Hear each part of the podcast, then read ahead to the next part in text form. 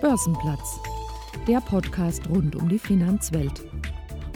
Herzlich willkommen zu einer neuen Folge dieses Podcasts. Ich bin Sven Schumann und ich spreche heute mit Dr. Tim Tabe von Credit Shelf über digitale Kreditplattformen, Mittelstandsfinanzierung und seine Erfahrung mit dem Börsengang. Herzlich willkommen am Börsenplatz. Vielen Dank für die Einladung. Ich freue mich sehr, hier zu sein. Sie sind Co-Founder und Chief Executive Officer von Credit Shelf. Äh, Credit Shelf ist ein Fintech aus Frankfurt. Als Startup kann man sie wahrscheinlich nicht mehr bezeichnen, denn sie sind im Juli 2018 an die Börse gegangen. Über ihre Erfahrungen mit dem Börsengang wollen wir später noch ausführlich sprechen. Ähm, doch zunächst möchte ich gerne etwas über Credit Shelf erfahren. Das Geschäftsmodell Ihres Unternehmens basiert auf einer Plattform, auf der Kredite an mittelständische Unternehmen vermittelt werden. Wie kann ich mir das konkret vorstellen?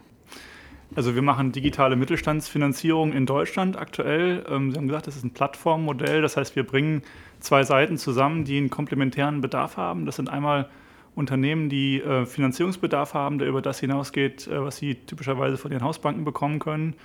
Und auf der anderen Seite der Plattform haben wir institutionelle Investoren, die Investitionsbedarf haben, der sozusagen über das hinausgeht, was sie ähm, im Börsen- oder im Kapitalmarktbereich bekommen können, weil mittelständische Unternehmen in der Regel keinen Kapitalmarktzugang haben. Entsprechend sind sie halt auch nicht investierbar von Investoren, die Zugang nicht haben zu sozusagen diesem, diesem Umfeld. Und diesen Zugang schaffen wir für beide Seiten.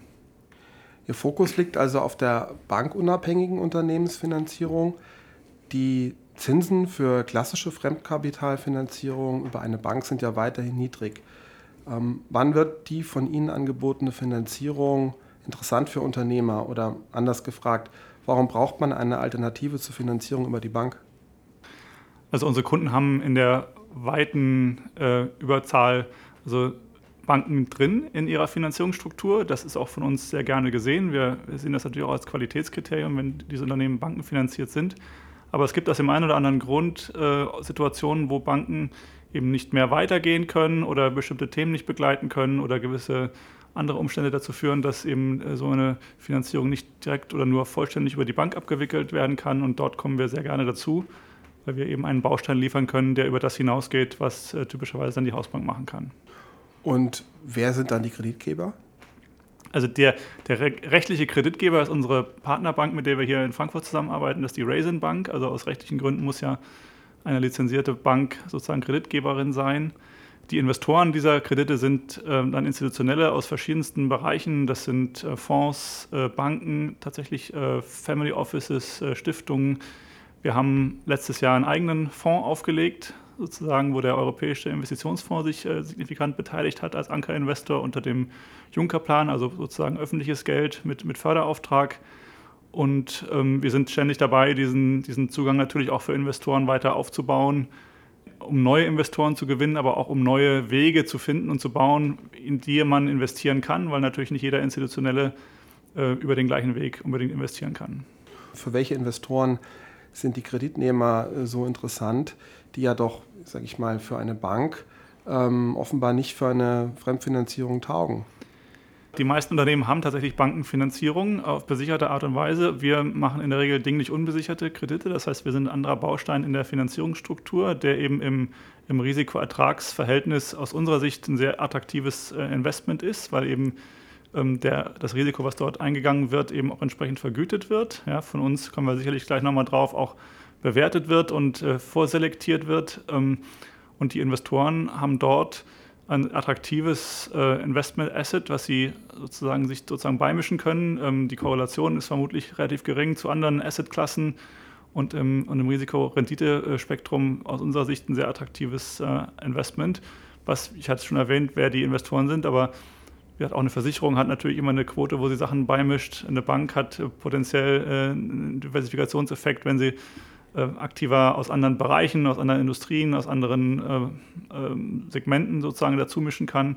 Und es gibt tatsächlich auch mittlerweile ähm, eine entwickelte Fondsindustrie, die sich spezialisiert, über solche äh, digitale äh, Plattformen äh, aktiver entsprechende Assets zu, zu kaufen und zu investieren. Und Ihre Rolle dabei, sehe ich das richtig, dass Sie da der Risikomanager sind in dem Spiel? Absolut. Also Risikobewertung spielt natürlich eine, eine, zentrale Rolle. Also ich hatte gesagt, wir sind Plattform, das sind wir. Äh, natürlich ist Plattform weit mehr als nur reine Infrastruktur in diesem, in diesem äh, Setup. Das heißt, wir sorgen auf der einen Seite erstmal dafür, dass beide Seiten die Plattform finden. Das heißt, wir suchen aktiv nach Kreditnehmern, wir suchen aktiv nach Investoren, die wir entsprechend von dem Thema überzeugen. Dann haben wir ähm, einen effizienten Abwicklungsprozess gebaut, der für beide Seiten das Handling ähm, effizient macht. Das heißt, der Kreditnehmer hat eine effiziente Art und Weise, seine Daten einzuliefern, der Investor kriegt ein effizientes Reporting. Aber natürlich spielt die Auswahl der Kreditprojekte eine große Rolle. Wir haben sozusagen eine, wir Conversion Rate von äh, noch unter 10 Prozent aktuell. Das heißt, wir filtern sehr genau. Natürlich auch ein Ziel von uns, diese Conversion Rate weiter ähm, nach oben noch zu bringen, durch mehr Daten, durch mehr Erfahrung, einfach auch mehr finanzierbar zu machen. Aber tatsächlich ist die Auswahl der Projekte eine unserer Kerndienstleistungen. Und Risikomanagement äh, scheint in Ihrem professionellen Leben ja eine recht große Rolle zu spielen. Also ich habe gelesen, dass Sie vor der Gründung von Credit Shelf bei Goldman Sachs in London als Credit Risk Officer und Rating Advisor gearbeitet haben und äh, bei der UBS in Zürich ebenfalls im Kreditsektor tätig waren. Insgesamt haben Sie über zehn Jahre Erfahrung beim Management von Kreditrisiken und haben zudem in Mannheim in dem Thema promoviert. Was hat Sie denn an dem Thema so fasziniert, äh, dass es Teil Ihrer beruflichen DNA geworden ist?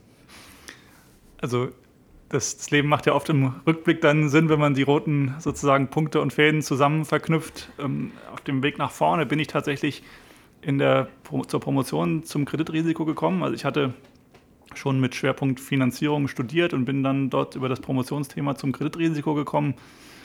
Ähm, das war am Anfang ein akademisches Interesse. Ja, also Kreditrisiko ist, war für mich damals ein sehr interessantes akademisches Feld, in dem ich mich gerne bewegt habe während der Promotion. Es ist ähm, eine Kernaufgabe des Finanzsystems. Es ist äh, ein Thema, was sich theoretisch sehr gut ähm, abhandeln und sehr gut sozusagen erforschen lässt. Zumindest war das damals mein, mein Eindruck.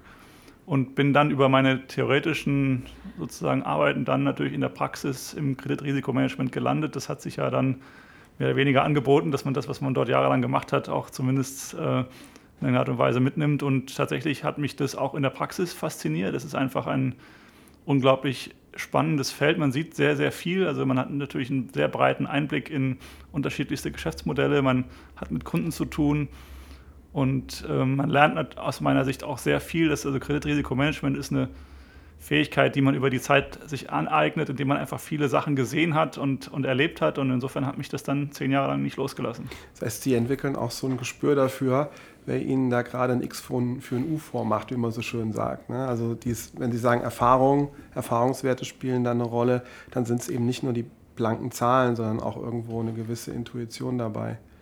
Das ist, das ist sicher so. Also ich glaube, da, da, spielen mehrere Sachen eine Rolle. Ich glaube, die erste Frage stellt sich immer, ist das, was man dort sieht, tatsächlich echt? Ja, also die Frage sozusagen, wird einem das berühmte X fürs U vorgemacht oder äh, ist das, was man dort sieht, tatsächlich, äh, tatsächlich wahr? Ich sage immer zu den Mitarbeitern hier, also den Kollegen hier, also niemand fälscht eine schlechte Bilanz. Ja, also das, das ist so eine der Erkenntnisse, die man über die Jahre sozusagen sich aneignet. Ähm, aber natürlich ist viel auch Einschätzung dabei, ähm, zu sagen, ist das wenn man mal davon ausgeht, dass es echt ist, ist es machbar, ja, weil das natürlich auch mal der Blick nach vorne ein wichtiger ist. Man guckt natürlich in die Vergangenheit, weil es da Daten gibt, aber natürlich ist jede Kreditentscheidung auch eine Investitionsentscheidung am Ende. Ja.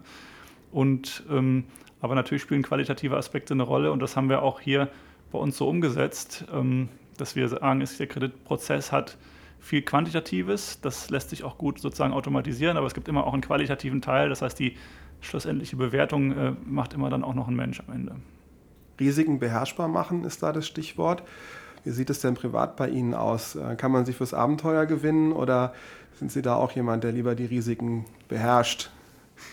Ich finde es interessant, wie Sie das sagen. Also ich habe das schon in meinem Leben schon häufiger gehört, dass Leute gesagt haben, hey, du als Risikomanager, gehst mit Sicherheit keine Risiken ein. Ich glaube, das ist, ich glaube, es ist genau falsch. Also die, die Frage ist die Beherrschbarkeit.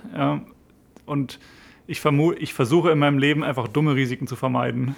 Und äh, natürlich gibt es auch irgendwo eine absolute Risikogrenze, wo ich sage, das muss dann, auch, muss dann auch nicht mehr sein, aber ich glaube, da unterscheide ich mich jetzt persönlich nicht von, von vielen anderen Menschen. Dass Sie ein komplett risikoaverser Mensch sind, hätte ich jetzt nicht gedacht, weil Sie haben ja irgendwann auch mal die Entscheidung getroffen, den sicheren Hafen der Festanstellung gegen, ja, gegen Unternehmensgründung und Start-up zu tauschen. Was hat denn damals den Ausschlag gegeben, dass Sie den, den Schritt ja, in die Unsicherheit gewagt haben? Mhm.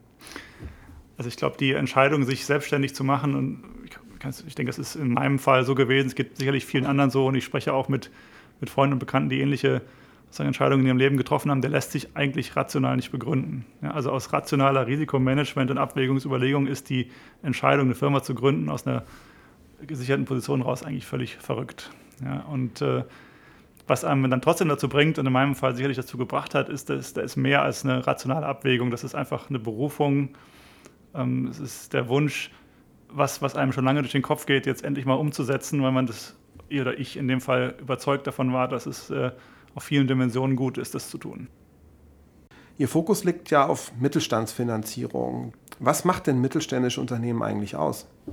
Das ist eine sehr gute Frage und wenn Sie sozusagen mal schauen, wer wie Mittelstand definiert, finden Sie in der Regel wahrscheinlich auch jedes Mal eine andere Definition. Und ähm, wir haben unser Kundensegment so definiert, dass wir sagen, das sind Unternehmen in Deutschland mit einem Umsatzspektrum von grob zweieinhalb Millionen am unteren Ende und 100 Millionen am oberen Ende. Ähm, warum haben wir das gemacht? Das braucht einmal eine gewisse Substanz und Größe, die wir analysieren können, auch mit ähm, automatisierten Methoden. Und auf der anderen Seite ähm, ändert sich das Spielfeld der Finanzierungslandschaft, wenn der Kapitalmarktzugang entsteht. Und das ist in der Regel so ab 100 Millionen Euro ist das, ist das so. Also wenn das Unternehmen dann Anleihen oder Schuldscheine emittieren kann oder auch schon emittiert hat, ändert sich in der Regel sozusagen die Landschaft nochmal. Und deswegen ist das der Bereich, in dem wir gerne aktiv sind. Was wir dort viel finden, sind natürlich familiengeführte Unternehmen. Ähm, also mal, Töchter von Großkonzernen sind nicht unsere Zielgruppe, die werden in der Regel über, über das eigene Treasury versorgt. Also es sind tatsächlich eigenständige Unternehmen in der Zielgröße, die in allen möglichen Branchen unterwegs sind. Und da haben wir ja in Deutschland eine sehr breite Landschaft von Unternehmen, die ähm, in sehr speziellen Nischen zum Teil unterwegs sind und äh, zum erstaunlich viele Weltmarktführer dabei sind in einfach ihren Bereichen, die, die wir sehr, sehr spannend finden. Was würden Sie sagen, äh, wo liegen die größten Herausforderungen bei der Mittelstandsfinanzierung? Ich glaube, die Mittelstandsfinanzierung und ich meine, die Herausforderung für uns ist, ich hatte gesagt, wir sind dabei, natürlich Digitalisierung vorwärts zu treiben und dementsprechend auch Automatisierung. Natürlich ist ähm, ein Unternehmen nicht wie das andere. Das heißt, wir suchen sozusagen die Gemeinsamkeiten, die wir ähm, effizient automatisieren können und trotzdem gibt es in jedem Fall immer was Spezielles. Und deswegen äh, ist die Prozessentwicklung sozusagen, wie wir Unternehmen finden, wie wir sie ansprechen, aber auch wie wir sie analysieren. Ähm, eine Erfahrungsreise, die wir gemacht haben über die Jahre, zu sagen, das sind Sachen, die funktionieren breit und dann gibt es aber Sachen, die funktionieren nicht breit. Ja, und äh, ich hatte vorhin schon gesagt, die Analyse äh, umfasst immer auch eine qualitative Analyse, die wir eben mit dem Mensch machen. Das liegt daran, dass Unternehmensmodelle ähm, so speziell unterschiedlich oft sind, dass man eben an einem gewissen Punkt dann äh, eine qualitative Analyse auch mit einem, mit einem menschlichen ähm, Verstand machen muss. Jetzt treibt mich eine Frage um. Ähm, also Risikomanagement ist ja nun Teil der DNA einer jeden Bank. Ähm, hat es erst Credit Shelf gebraucht, um eine alternative Finanzierungsmöglichkeit für den Mittelstand aufzubauen? Oder warum äh, haben Banken sich nicht ähm, darüber Gedanken gemacht und das Geschäftsmodell, das sie aufgebaut haben, selbst implementiert?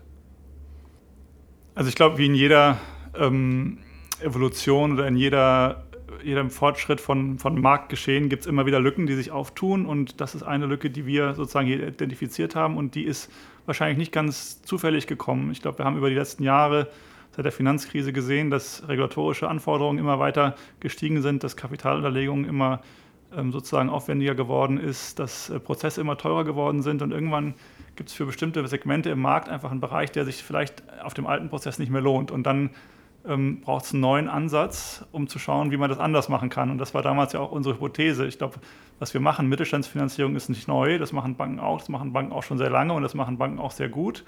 Aber natürlich haben Banken auch ein anderes Umfeld und einen anderen Ansatz. Ich meine, Banken sind nicht umsonst reguliert, da werden Depositen von, von Sparern sozusagen verwaltet und, und investiert. Und bei uns agieren institutionelle Investoren, die auch einen anderen Risikoappetit mitbringen. Und ich glaube, die Kombination aus einem größeren Risikoappetit, einem anderen Prozess, vielleicht auch einem effizienteren Prozess, der auch eine stärkere Auswahl zulässt. Ich hatte vorhin gesagt, wir machen weniger als 10 Prozent aktuell der Fälle, die wir sehen.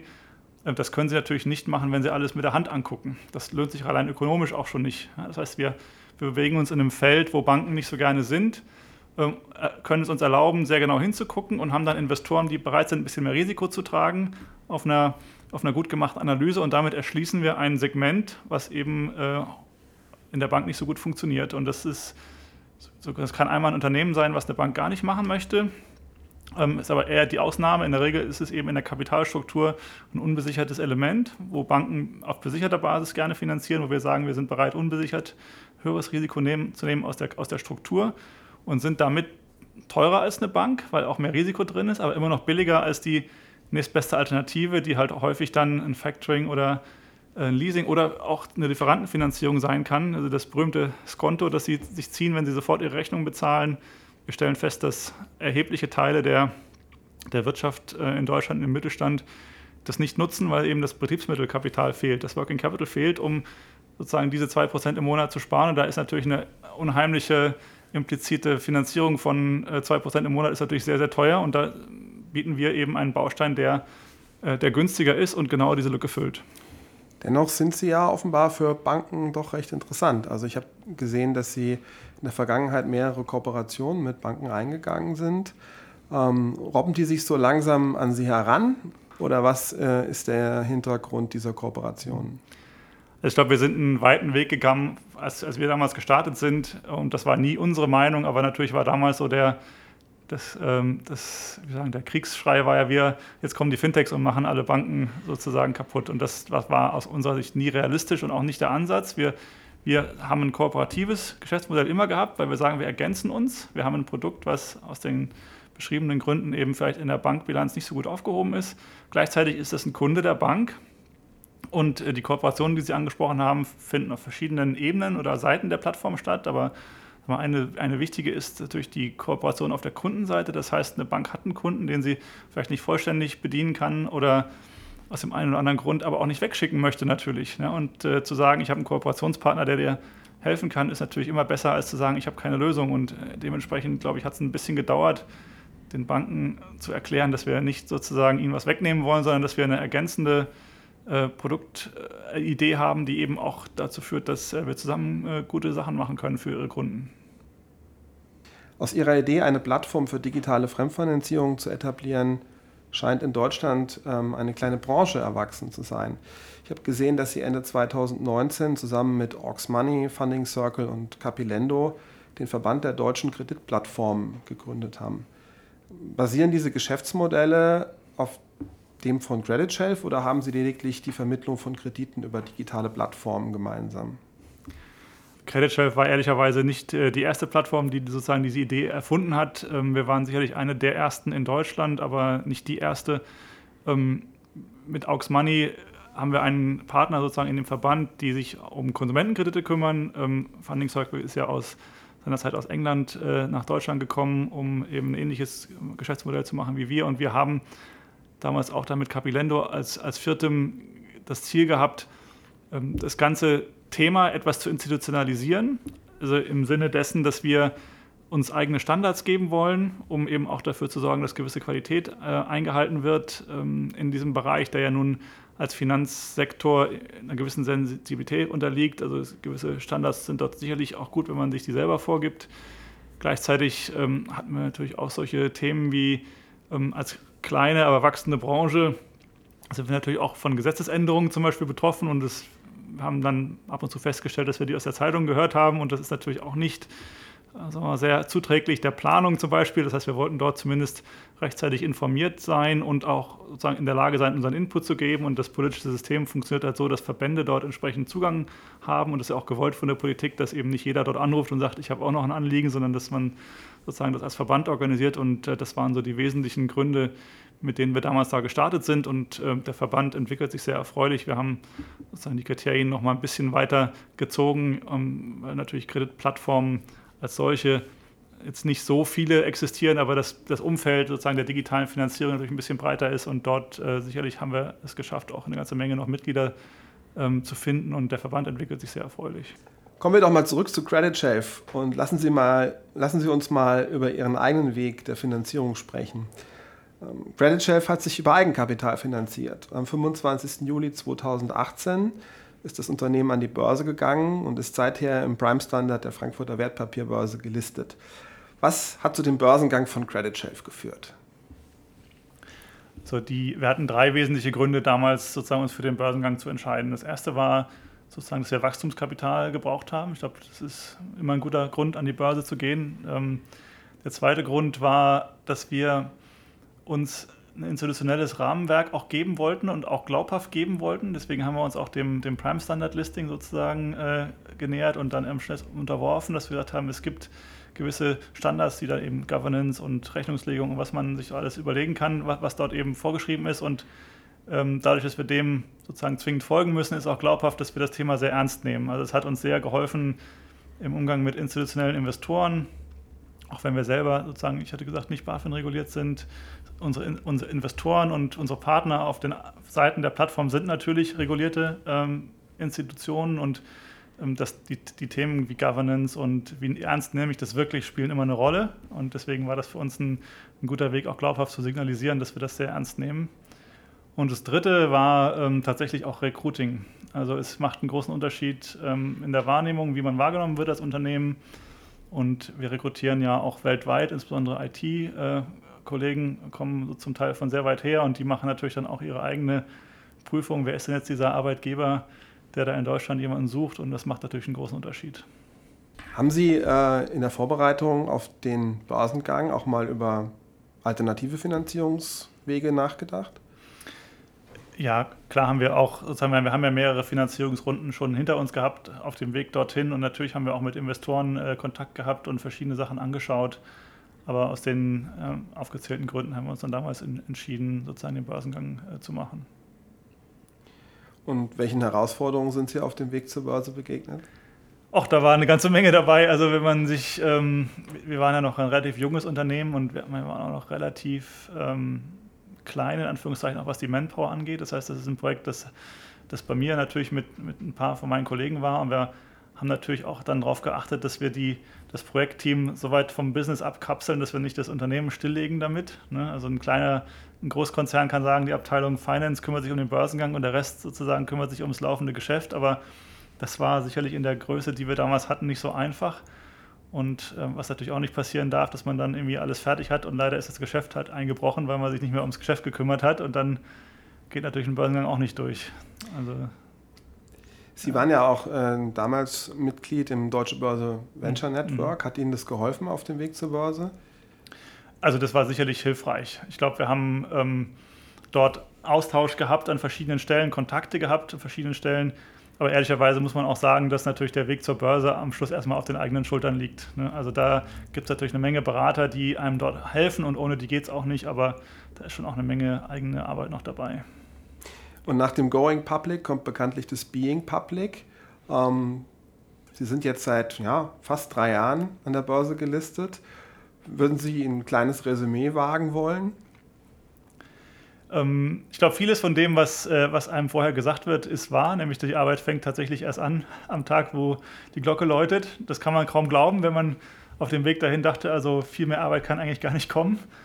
Ähm, aber tatsächlich ist es, äh, Scherz beiseite, natürlich so, dass man Being Public auch sehr, sehr ernst nehmen muss. Äh, das haben wir ernst genommen, aber natürlich hat das insbesondere auch dazu geführt, dass sich die Organisation nochmal deutlich weiterentwickelt hat. Hm, also viele Strukturen, die wir natürlich dann aufgesetzt hatten, dann mit Leben füllen mussten, aber dann auch weiterentwickeln mussten, ähm, haben deutlich dazu geführt, dass wir eben viel reifer geworden sind als Unternehmen. Ne, und ich glaube, sei es dann äh, die Kommunikation mit dem Aufsichtsrat oder mit den Wirtschaftsprüfern oder die ähm, Planungsprozesse, das, das, ist alles, das ist alles äh, um Generationen besser geworden, als wir es sozusagen vor, vor dem Börsengang jemals hatten, aus der Not, aber auch natürlich aus der, aus der Entwicklung. Und irgendwann muss man damit anfangen. Und für uns ist es eben mit diesem Projekt relativ früh angefangen und das hat uns sicherlich gut getan. Und was würden Sie sagen, inwiefern der Börsengang, mal abgesehen von dem Erwachsenwerden, wie Sie es äh, mhm. gerade beschrieben haben, äh, den Werdegang Ihres Unternehmens ähm, beeinflusst hat? Ich glaube, die Wahrnehmung ist, äh, ist eine andere geworden. Das haben wir deutlich gemerkt äh, von den beschriebenen institutionellen Partnern, die natürlich auch dann die Ziele, die wir uns gesetzt haben, nämlich auch anders wahrgenommen zu werden, das hat durchaus, denke ich, funktioniert. Ähm, gleichzeitig ist immer die Frage, was wäre gewesen, wenn, wenn wir nicht an die Börse gegangen wären. Das ist schwer zu vergleichen, aber ich glaube, die Organisation hat sehr profitiert davon, ähm, auch wenn natürlich an der einen oder anderen Stelle dann vielleicht mehr in Anführungszeichen Bürokratie angefallen ist, die man vielleicht sonst nicht gehabt hätte. Aber die meisten äh, Regeln und Vorschriften, die für gelistete Unternehmen gelten, haben ja einen sehr tiefen Grund. Die sind ja nicht grundlos irgendwann mal entstanden, sondern die sind entstanden, weil man gelernt hat, dass man Unternehmen eben ab einer gewissen Größe mit gewissen Regeln führen äh, muss. Und äh, wenn man die frühzeitig implementiert, hilft das natürlich. Wenn man das Fundament ein bisschen stärker gießt, dann wird das Haus vielleicht auch ein bisschen größer und zumindest stets stabil. Lassen Sie uns zum Schluss noch einen Blick in die Zukunft werfen. Die derzeitige Pandemie verändert ja bekanntlich so einiges. Welche Auswirkungen die Situation auf die Unternehmensfinanzierung hat, ist derzeit noch kaum zu ermessen. Wie beurteilen Sie die derzeitige Situation für Ihre Entwicklung? Bewährungsprobe oder Chance? Also ich würde da nicht oder sagen, ich glaube es ist beides. Also es ist sicherlich eine Bewährungsprobe und daraus entsprechend eine Chance. Warum? Weil in dem Geschäft, in dem wir sind, natürlich die Frage von Investoren aus allerlei Ecke, sei es jetzt Eigenkapital oder auch Fremdkapital, natürlich immer auch gewesen ist, okay, das sieht alles super aus, was ihr da macht und ich glaube, dass es funktioniert, aber wie sieht denn das in der Krise irgendwann mal aus? Das war immer einer der wesentlichen Argumente, die man natürlich nicht wegdiskutieren hat, kann, wenn man noch keine Krise gehabt hat. Ja, und entsprechend, glaube ich, ist das für alle Unternehmen überall auf der Welt eine riesige Bewährungsprobe mit vielleicht der Handvoll Ausnahmen, die wirklich profitiert haben. Aber ich glaube, so richtig viele harte Gewinner wird es aus dieser Krise nicht geben. Und gleichzeitig ist es die Bewährungsprobe, aus der man dann in unserem Fall, glaube ich, die Chance auch sehr gut erkennen kann, weil wenn wir bewiesen haben, und das sieht sehr gut aus, Stand heute, äh, dass es eben funktioniert durch die Krise durch, glaube ich, dann entsteht auch das Vertrauen in die Solidität des Modells, das dann eben nicht sozusagen beim ersten Windstoß umfällt und entsprechend dann auch für die Zukunft noch mehr Chancen ergreifen kann. Schönes Schlusswort. Ganz herzlichen Dank für das Gespräch. Ich danke. Börsenplatz, ein Podcast der Gruppe Deutsche Börse.